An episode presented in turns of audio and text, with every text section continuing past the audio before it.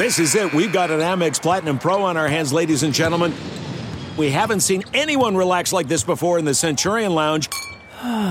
Is he connecting to complimentary Wi Fi? Oh my, look at that, he is! And you will not believe where he's going next. The Amex dedicated card member entrance for the win! Unbelievable! When you get travel perks with Amex Platinum, you're part of the action. That's the powerful backing of American Express. Terms apply. Learn more at americanexpress.com slash with Amex. As a true football fan, you already know. Just as sure as the seasons change, Randy Fichtner is calling a draw play on second and 23. Every weekend, our favorite gridiron warriors put their skills to the test, so why aren't you doing the same? We're way past halfway through the NFL season now, so you better get off your butt and bet on some of these games. My bookie is the premier place put your bet on all of your favorite pro and college football action every single weekend. They got the most up to date lines, the most prop bets of any sports book on the planet. How many shots of people in duck costumes are we going to see in the next Steelers game? If Mike Tomlin commits to starting duck, over under starts at five. I'm taking the over. If you're the kind of guy who likes to bet a little and win a lot, try a parlay. Pick your locks for the week, put them together in a one parlay bet all the Ohio teams are going to lose. And when they all come through, the rewards will be huge. The best part is if you join right now, my bookie will double your first deposit. That's right. If you put in a thousand, they'll give you a thousand. That's double your initial deposit that you can use on all of your favorite picks. Use the promo code TEAR to activate the offer. Visit mybookie.ag today. You play, you win, you get paid.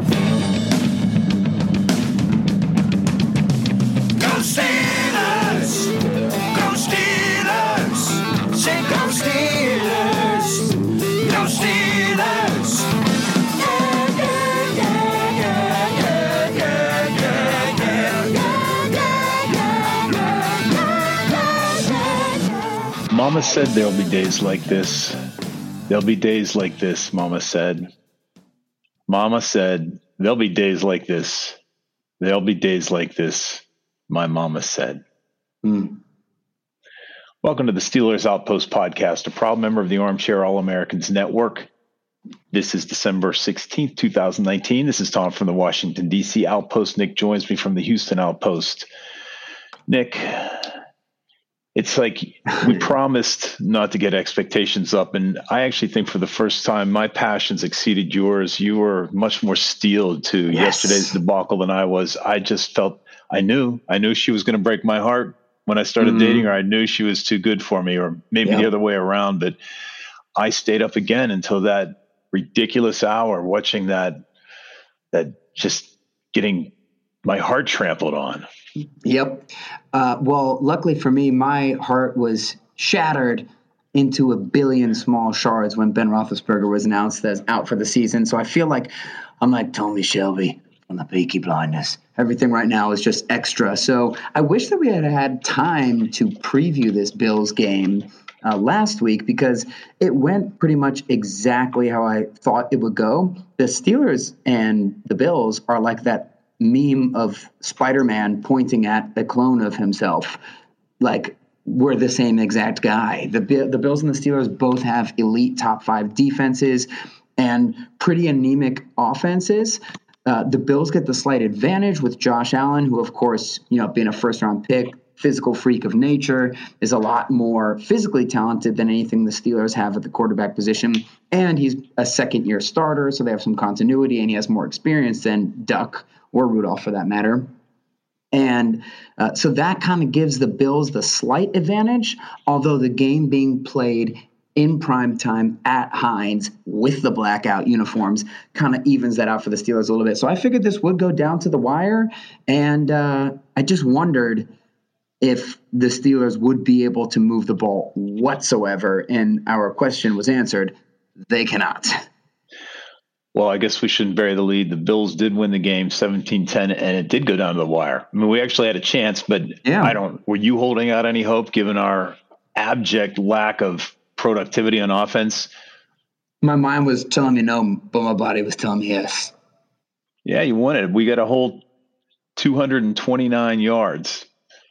51 yards on the ground. I mean, there's a lot to talk about, uh, you know, the individual aspects of the game, but I mean, yes, the the defense did what it had to do, if if only for uh, being put in a couple of bad positions by our punter on our um, lack of firepower in offense. Yeah, so we all know already that this offense isn't going to put up points. I compared the Steelers this year, um, last week we talked about it. I compared them to the Jacksonville Jaguars of two years ago when they really should have won that AFC Championship game against the Patriots, if not for that uh, fumble return for a touchdown that got blown dead. Uh, that team with Blake Bortles at quarterback, and no, we don't want to talk about that team. I hate talking about them, but they were kind of a marvel because that offense despite what they did to Pittsburgh and Keith Butler in the divisional playoff game, that offense was putrid. They had nothing. The defense was so good. They managed to just keep winning games with defensive touchdowns and special teams touchdowns. And the Super Bowl champion Broncos a few years before, they did the same thing. It's like that luck should run out at a certain point. You can't keep winning games with an offense that, like, where 17 points for an offense is is an incredible accomplishment. So, yeah, they just kind of met an immovable force. And the biggest issue from the game, of which there were many, is probably the five turnovers that the Steelers had on offense. And, and of course, the last two turnovers are they're not really weighted as heavily because that's just Duck throwing it up, um, trying to trying to make something happen at the, the very end of a hopeless game. But that Berry punt you mentioned it. I mean, that basically functioned as a turnover because if you wanted to see the Bills go 75 yards down the field and score on that Steelers offense, they couldn't do that. So, really, I think that before the game, I wanted to predict a 12 to 10 final score, and you probably would have been around that if not for that terrible Berry punt or for the, the nasty interception that Hodges threw on the sideline or you know any of those turnovers. I think that was probably the worst thing that they did. Well, you know, ironically, you mentioned turnovers, and they seem like a an outsized aspect of the game. But but check this out: we had an interception, and mm-hmm. we immediately fumbled that away. We yes. had a fumble recovery followed by three and out. So we did not score a point on the two turnovers we received. We fumbled four times, losing it once, and we threw four interceptions. You know how many points the Bills scored off of those? Three. Three. They scored a touchdown off of that muff punt, and he had that second punt that was pretty short. It ended up at the Bill uh, Bills 36, and they punted that. So I gotta say, I mean, yes, the the, the turnovers affected the game because the Bills got a whole field goal, which mm-hmm. was actually when you ha- when your game is 17 to 10, three points is meaningful. But I have to say, nobody really jumped on all the turnovers. Didn't really matter. Well, that's a good point. And it kind of shows you how incredible the Steelers' defense is. They, they really are phenomenal playmakers at every single level. And it shows you what we already knew about the the Bills. They don't have a very good offense. They're not terrible, but they're not that great. Now, I am counting the the, the shanked punt basically as a turnover because it gave the Bills the ball at like the Steelers 30 or 40 yard line or whatever that is, and then they scored the touchdown. So you're right, it didn't make much of a difference. But if you didn't have that happen, I mean, you're taking at least four or seven points off the board for the Bills, and somehow the Steelers could have maybe squeaked out another win where your defense really scores the points for you. So um, I'll take it back. I'll take because the punt gave them seven, and one yeah. of the um, and the fumble gave them three. So that's ten of their seventeen points. What happened you know, on the end of the drive where uh, Duck threw that out route? And we'll talk about Duck in a second here. But Duck threw the out, and Tre'Davious White picked it off, and he was going to run it back into the end zone. But then Feiler made that critical tackle. Is that where they got three on the end field goal? Yeah, yeah. They caught gotcha. it on. They got it on our um, Feiler Great play by Feiler. Huge play. We do. We honestly. need to come up. We ought to have a contest to get him his nickname. Uh, but he he pushed him out of bound. Flying Feiler pushed him out of the pit 18. Hey, um, so Duck, I took a look at the next gen next gen statistics. I mean, he, there were five passes completed past 10 yards past the line of scrimmage. I mean, just absolute futility. But here's what really mystified me. Hmm. The fact that Conner opens up the game with a 17 yard run and had only eight attempts the whole game. And you and I were surmising that they were trying to bring him back slowly. If you listen to Mike Tomlin's post game presser, he said wasn't a factor. Yeah, I don't buy that for a second. It, it, definitively has to have been a factor. And if that was not a factor, if their strategy was, wow, Conner averages 10 yards a carry, let's give the ball to Benny Snell, who runs a 7 8 40. Or how about we give it to Samuels, real explosive with a 6 4 40? Are they the two slowest running backs in the entire NFL? I really think that they're in the running for that. Um, but uh, yeah, I don't buy that for a second. I think that um, you know, Tomlin, of course, over the years has shown he really likes to ride the hot hand. He really wants to give the ball to Bell or Conner until the wheels fall off. And even when he's adjusted that strategy, it's like, okay, I'll give four carries to Snell or DeAngelo Williams. Like, so that's outside of his personality. Um, it was so obvious when James Conner entered the game. Like I put out a tweet saying that it was appalling how much more explosive James Conner is after not seeing him for three or four games, how much more explosive he is than Snell and Samuels who just get the ball and plod around. And and it really does show you um, I mean, you know, side note, I'm kind of going on a tangent here, but I do think if we can see Kerrith Whyte in some pass protection situations, which I have not really seen him in uh, that much this year. I really think it's James Conner and Kerrith Whyte, and then those other two guys. I don't need to see them in the game at all. There's they don't offer anything that the others two uh, that the other two can't do already. And Conner just exploded off the off the screen, and I think that Tomlin's probably saying that he was not on a pitch count. I would guess that's just some gamesmanship to prevent other teams from thinking that he's injured or something. But I saw some people complaining on Twitter about the run to pass ratio. And again, that's a really hacky complaint because a lot of times when you're losing a game, that ratio gets skewed because you're trying to pass at the very end of the game in an attempt to move the ball quickly and win. But it it just does seem weird that it's like I get putting Conner on a pitch count, but like eight touches eight. when he was ripping through them. The Bills are the 21st rush like ranked rush defense, and they're like the third or fourth or fifth ranked pass defense. So you already have a quarterback who, yes, is an American hero, but he does not have an elite or average arm, and you're going to tr- try and pass to. Ah, it, yeah, that was pretty bad. And uh, there's plenty to say about Duck, and there's plenty to say about Fichtner. I don't know if you have anything else on Conner or Fichtner or which way you want to go with that. I think we, uh, I think that's all you're covering. It's sort of your your bright spot. Other other than um, Zach Gentry making his first reception as a Steeler. yeah, that's great. That was that was it. Yeah, that, that is the bright spot. I think you're right. No, Conner was great. So okay, let's let's talk about Duck first. Um, there's a lot to say here. Um, I could probably do an hour podcast on how hilarious Twitter was last week when the Steelers triumphed over the mighty four win Arizona Cardinals in, in the last moments of the game, where there are people, and again, this is the kind of thing that you just ignore because nobody intelligent was arguing this, but there were there is a hilarious amount of people who are like, Ben's done. It's it's duck time. Duck threw for 159 yards last week and we beat the Cardinals by a hair. And people like, it, yeah, Ben, he just wasn't doing it. Remember all the interceptions he threw last year? Uh, yeah, I also remember all the touchdowns and the yards and going toe to toe with the Saints in the Superdome. But I guess we're forgetting about that now. Here's what I'm trying to say: is I love Duck. Even when he throws four interceptions, I still love him because he's at least more entertaining to watch than Mason Rudolph, who's literally like a piece of poop with an arm.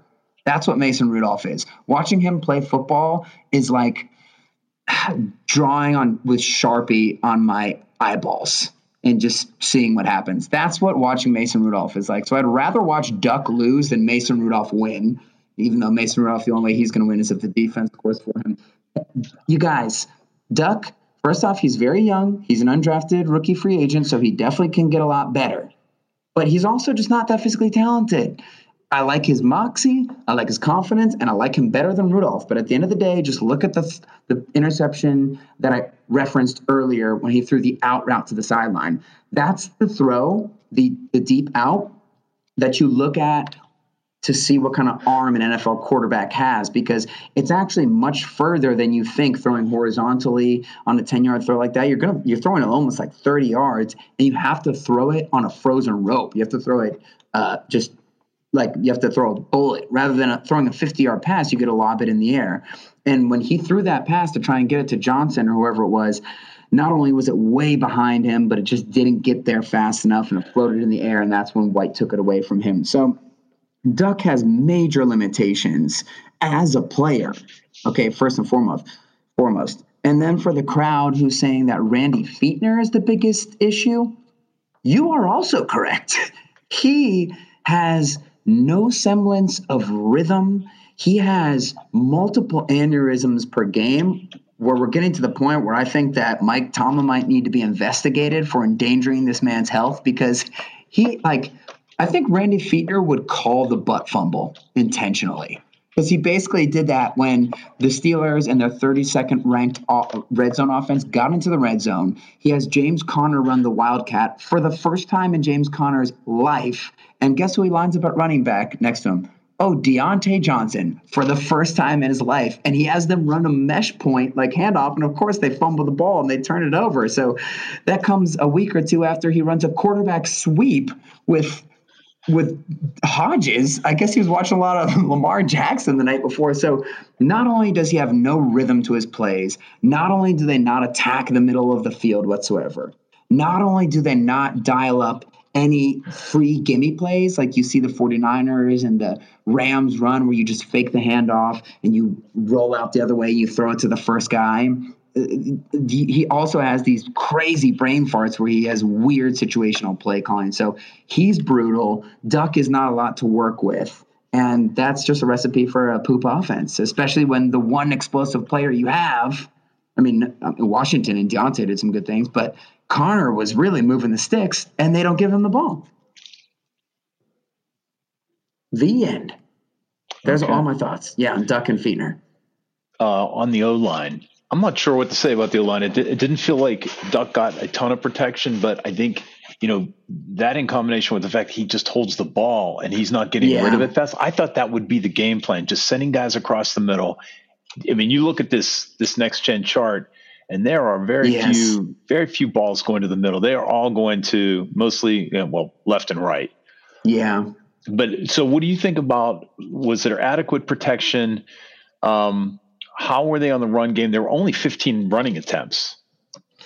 Well, I think that while I was watching the game, I actually started to get worried about the offensive line, which is my my my big worry this season. Even when Ben at, went out, I was like, "Damn, this offensive line. We take them for granted. You know, you're just going to show up in Pittsburgh with the with the bouncy team and have this great offensive line. And what if Ben gets back next year, and then we kind of don't have Munchak, and these guys are getting older, and what if it crumbles? And last night, I'm seeing Hodges not really get a lot of time, and oh crap, it's happening. But then rewatching it, uh, they settled in like pretty well, and just we know that Duck has had this issue since the first game he's gone in, but sometimes he just runs into the rush and he doesn't have a great feel for the pocket. Now, there definitely were a few times where he got bum rushed, um, by some people coming in, but a lot of that was actually due to the Bills running some confusing blitz schemes, like when they blitz a slot corner or something. And I don't know if that's on Conner or if that's on Villanueva, who was supposed to pick up one of those guys who came on the left side. But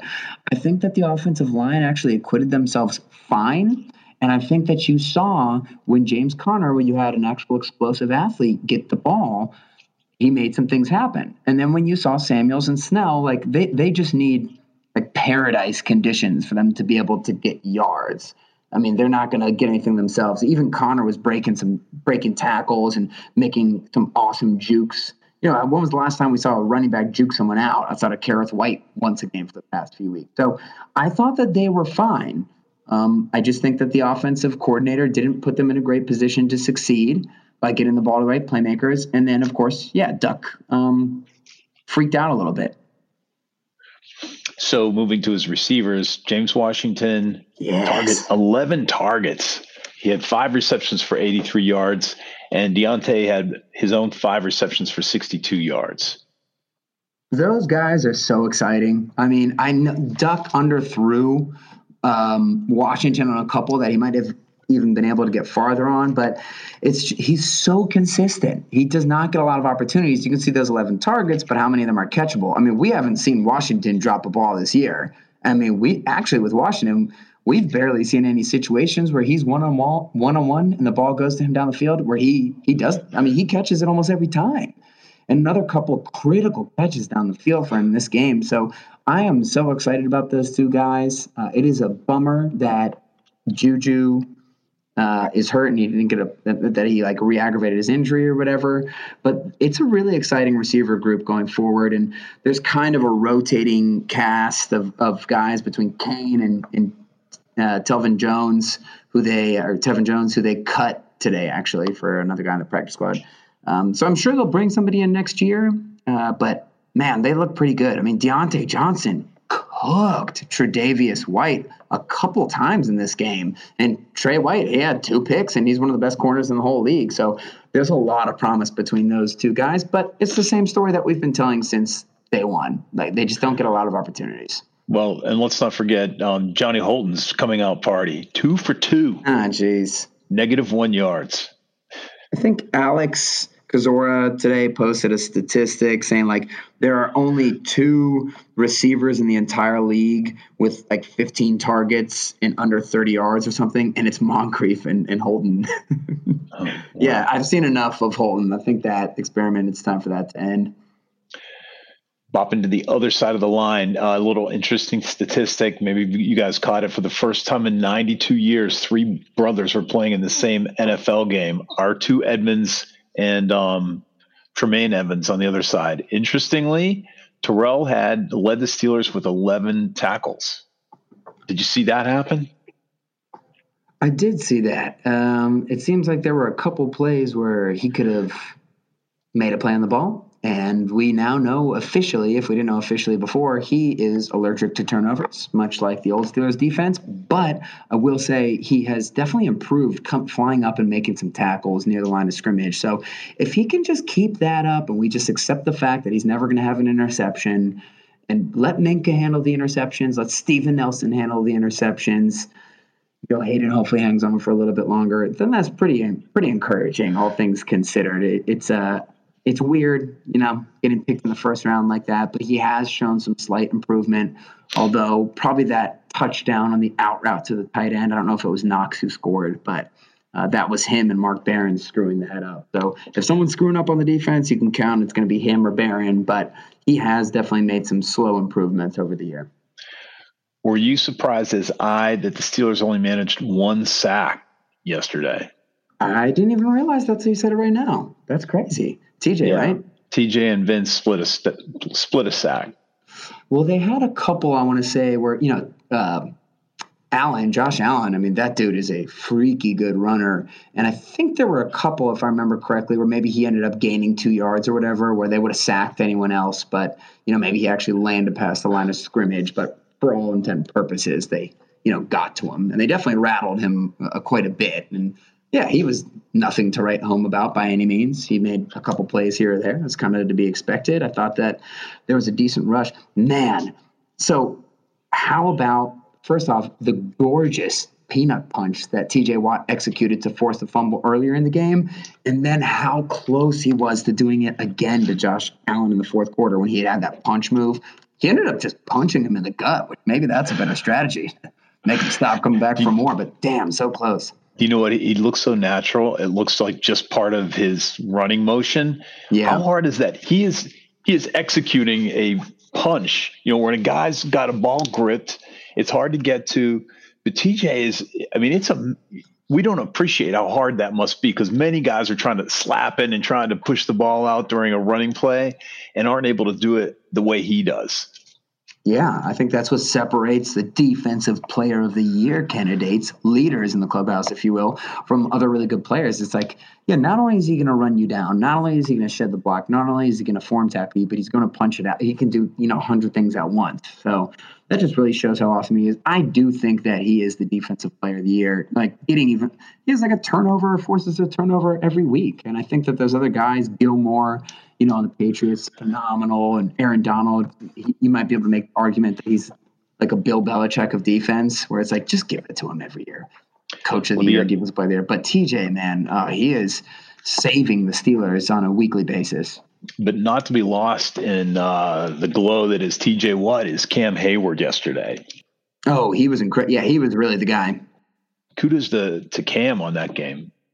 Do you remember near the end in the fourth quarter, it was a um, third and 10, and TJ had to reach back. There was a one handed tackle he made. Is there? Oh, a- yeah, yeah. On um, Singletary, that little scuttlebug little back. Yeah, he dove in there and grabbed him by the foot. I told uh, my buddy Andre we were watching it together. We looked at each other like this guy. I mean, if, if TJ Watt touches you with the finger, you go down. That's the rule. That's how that's how great he is. He's a Watt. He's a man of substance.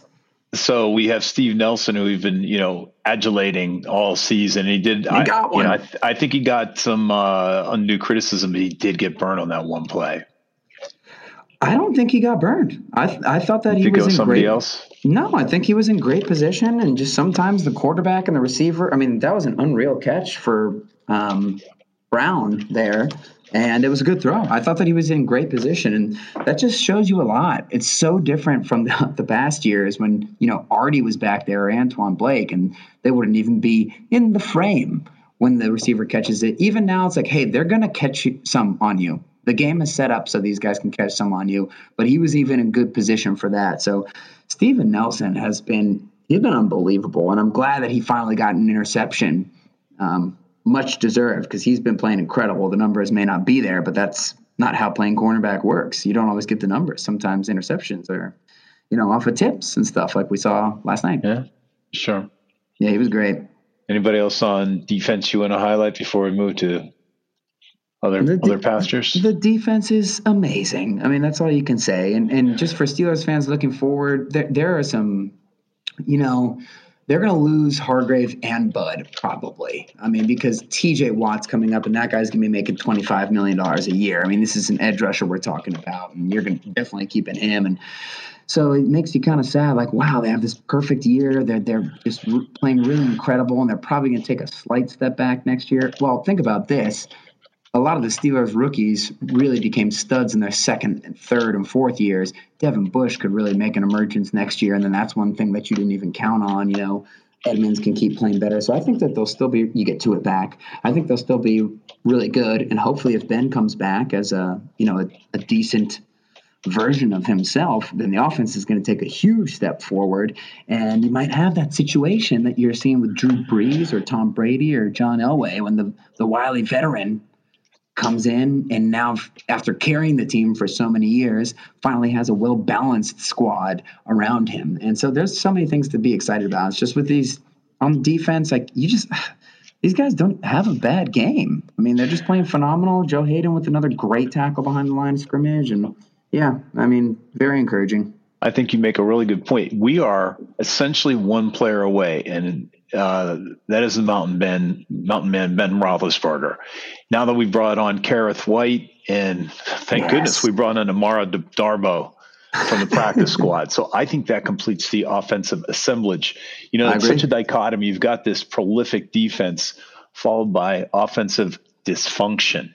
It's hilarious. It's it, it, it's poetic, isn't it? Because that's what we've been watching for the past six or seven, eight years, but flipped around with the offense being phenomenal, the defense being bad. The funny thing is, like, it's just a little bit more watchable when your offense is good because the defense makes you so angry. You know, when you play the Cowboys and you run a fake spike on the what you think is going to be the last offensive play of the game, and you score a touchdown, and it's all great, and then you give up a 75 yard screen pass to Ezekiel Elliott or whatever. I know that's not the order of operations in that Cowboys game, but you get my point. But then, like when the defense sucks, you get to see the offense go back on there. What we watch now is just absolute ineptitude on the offensive side of the ball, and you just feel bad for Juju and Diontae and Conner and these guys who should be getting the ball more. Washington, who should be a household name now. Um, but I will say it is fun watching this great defense do their thing. Now, luckily, the Titans lost to the Houston Texans. So the Steelers are actually still the sixth seed in the playoffs. They're going to New York this week, and that's not going to be an easy game because there is literally no team that the Steelers could play where this can be an easy game, just because this offense is such a struggle fest. Now, I 100% support leaving Duck in there. I know Mike Tomlin said after the game he didn't commit to which quarterback he was going to have play, but I would think he's going to leave Duck in. I mean, Mason Rudolph got tons of chances to do his thing, and I, there's nothing in my body that thinks Mason Rudolph would have done better against a really great Bills defense. You got to give Duck a few chances because at the end of the day, I do still think he's more physically talented than Rudolph. Um, but uh, yeah, I don't know. Hopefully, James Conner being a week healthier will maybe, you know, bode well for the Steelers. Now, the Jets, I think, have the number one ranked run defense in the league. So they're good. I think they've kind of padded that by playing teams that aren't that great at defend at, at running the ball. So it doesn't matter. We're not running the ball. Yeah, well, they can defend point. the run all they want. Good what point. do you do? What do you want? What do you do with dysfunction like that? I mean, what is yeah, the you antidote? More, you throw more screen passes and wildcat. I think is probably the solution. You do more wildcat. Yeah, more wildcat. You know, I'm surprised we haven't punted on third down yet. Yeah, he's terrible, but he's sticking. Fichtner is sticking around because Ben wants him around. And why does Ben want him around? Because if Fichtner's around, then Ben's the offensive coordinator. And you know what? There's no Antonio Brown next year when Ben comes back, so who knows what's going to happen? But the offense worked okay with Ben as the offensive coordinator last year. So, and I guess Juju was the leading receiver. So hey, maybe it'll be all right. Nick, I, I don't know if you're looking at the chat window. I'm not. I've been trying to. I've been trying to get notes. you to. I've been trying to get you to do the Blue Chew commercial. That's why I've used dysfunction 13 times. My dysfunction. That would have been a brilliant lead in if only I wasn't looking at the Google Doc instead of my chat window. What does one do with dysfunction that we're experiencing? Well, dysfunction, it's something that men don't like to talk about. It's something that no men w- want to deal with, really. And there's good news when it comes to the football field, there's really nothing you guys can do. You just got to keep watching Randy Fichtner call plays. But when it comes to the bed field, and if by bed field I mean the bedroom, Blue Chew has got you covered. Dudes, you remember the days when you were always ready to go? I know I sure do. Now you can increase your performance and get that extra confidence in bed. Listen up. BlueChew.com. That's blue like the color blue. Blue Chew brings you the first chewable with the same FDA approved active ingredients as Viagra and Cialis so that you know they work. You can take them anytime, day or night, pregame, postgame, full stomach, empty stomach. And since they're chewable, they work up to twice as fast as a pill so you can be ready whenever an opportunity arises. Just like Randy Fichtner is always ready for the opportunity to have a running back play quarterback. Now, if you could benefit from extra function and more confidence where it counts, Blue Chew is the fast and easy way to enhance your performance. Most guys talk a good game, but Blue Chew helps you follow through. Now it's prescribed online and ships, ships uh, straight to your door in a discreet package. So there's no in-person doctor visit. There's no waiting in the pharmacy. No more awkwardness or just it's not the annoying process that it used to be. Thank God for the future. Thank God for Blue Chew. They're made in the USA. And that's all I have to say. So right now we got a special deal for our listeners. Visit bluechew.com and get your first shipment for free when you use our special promo code armchair. Just pay $5 for the shipping. Again, that's B L U E chew.com promo code armchair to try it for free. Blue Chew is the better, cheaper, faster choice, and we thank them for sponsoring the podcast. So we can't let we can't let Jordan Berry go off the hook, obviously. But he is such a schizophrenic. 22 yard punt followed by a 58 yard punt. Um, and he also had that 39 yard 39 yard punt that uh, went out of bounds. So tough day for him. Yeah, and you know what? He's been schizophrenic throughout his Steelers career until this year. He's been so solid. So, you know, sometimes those special teams guys, you know, they'll have a bad day during the course of the season. It's just so unfortunate that it, you know, changed the outcome of the game. It is so funny. I mean, you can always use this example for the rest of time and how people overreact and how people think Duck Hodges is the future and Ben Roethlisberger threw 16 interceptions. We're just going to carry pick that stat and not talk about how he threw you know 34 touchdowns or whatever it was and you know what I'm trying to say. People overreact. When you look at last year, what's the biggest difference between last year and the year before? It was Chris Boswell going from a phenomenal kicker to the worst kicker in the league. Even if Chris Boswell had been mediocre last year, the Steelers would have been in the playoffs and making a Super Bowl run based off how well they were playing against the league's top teams in the last four or five games of the season, right? But Unfortunately, when you play special teams, you don't get to play through it. You don't go three and out and get back on the field. You get one kick, you get one punt, and if you screw it up, it the game hangs in the balance. And yeah, uh, I guess Berry gets the goat horns, but Chris Boswell is very good. Here's a guy. Yeah, I get you. Here's the guy we never talk about is Kameron Canaday. Canaday well, that's good. Do you? I do not understand the penalty that he incurred because he bobs his head every time what was the difference? Do they have a magnometer that measures the impact of the swinging the neck back right before the snap? I think they need one because, as Mark Kaboly pointed out on Twitter afterwards, he did the same exact head motion on the next snap and they didn't call it. Now, I'll admit, when I saw him do that on the replay, I, I agreed with their call because eh, as a quarterback, you can get called for that when you do the like the exaggerated like hand motion when you're pretending to say the snap count, ta-da, ta-da. and if you um, like bob your head too hard or you flash your hands too quickly, I get that. That baits the defense into uh, having a false start. But it's just weird that they're not calling it consistently, and it seems like the Steelers get one of these every week. So with the with the phantom one that Duck did not do last week that he got called for on the false start. So maybe the refs have something against the Steelman, thinking that we're too too fast for school we got two returners now. Diontae Johnson, two punt returns for 20 yard, 20 total 20 yards, but um Kerrith Whyte on the kickoff actually had a uh, 24 yard return. Now that these guys are all kicking down to the one yard line, mm-hmm. it's good you have somebody. Well, I mean, he's he's kind of an unproven entity, but you know, so far so good. I, I'm telling you, we are the Kerrith Whyte official podcast. I love Kerrith Whyte. I think he's very explosive. I think he's very intriguing. Do I know what his ceiling is? No, I do not. You need to see him in there a little bit more. I, you know, if James Conner is fully healthy, I, I do not expect Randy Fichtner to do this because he doesn't know how to do anything. But I would really love to see Samuels and Snell get one snap apiece, and I want Conner on most of them, and I want to see 12 to 14 snaps for Kerrith Whyte, and especially for that thing where and now they're not as bad with him as they were with Dri Archer, but you remember they got to that point when Dri Archer was in there. When you put him in the game, he was getting the ball automatically because it's not like he can run up the middle and it's not like he can pass block. So it was just like this red flag whenever he went in the game that oh they're going to pass him the ball. I don't want them to let Kerrith Whyte get into that similar uh, space. You need to have him on the field for some plays where he doesn't get it or some plays where he blocks. I don't know if he can or not because we haven't really had the opportunity to see him do it yet.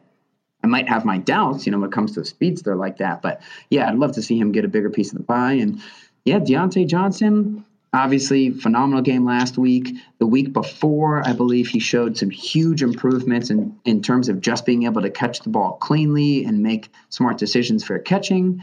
Uh, after you know his prior two starts were kind of a disaster from that area, just catching it weird and not judging the ball right and returning it when he shouldn't be returning it.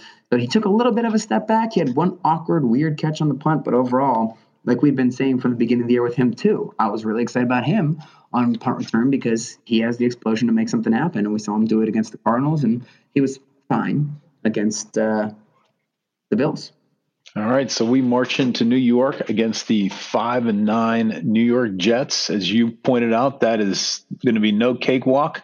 Maybe mm-hmm. we get um, Pete Butch, long suffering oh, Jets fan, for the for the podcast, or maybe at least watch the game with us, get some well, insight. Yeah, that's a great idea. P. Butch and I were talking about it earlier. Really, if the Jets win, it's a lose lose situation for us and P. Butch because P. Butch wants that high draft pick to get that tackle from Georgia. So the Steelers need to take business, take care of business. Now, I, I have been scared of this game forever on account of having to play Le'Veon Bell and how sad that is. But hopefully, we see uh, bearded mountain man, flapjack maker Benny give give give Le'Veon a little hug and, and let's see some healing for the city of Pittsburgh and for Le'Veon. We don't have enough money to bring him back, even though the that's trying to ship him out of town. But don't love having to see him uh, play against the Steelers. That's too bad. But the good news is their offensive line doesn't exist. So he might have some trouble getting some things going against the Steelers. And Sammy D is definitely going to be under fire. So this does remind me a little bit of when the Steelers played the Cardinals, where it's like, man, that offensive line is so bad.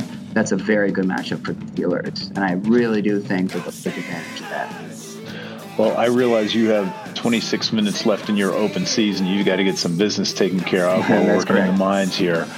Hit us up on Twitter at Steelers Outpost. Shoot us an email at SteelersOutpost at gmail.com. Thanks for listening. Until next week, go Steelers. Okay, bye bye.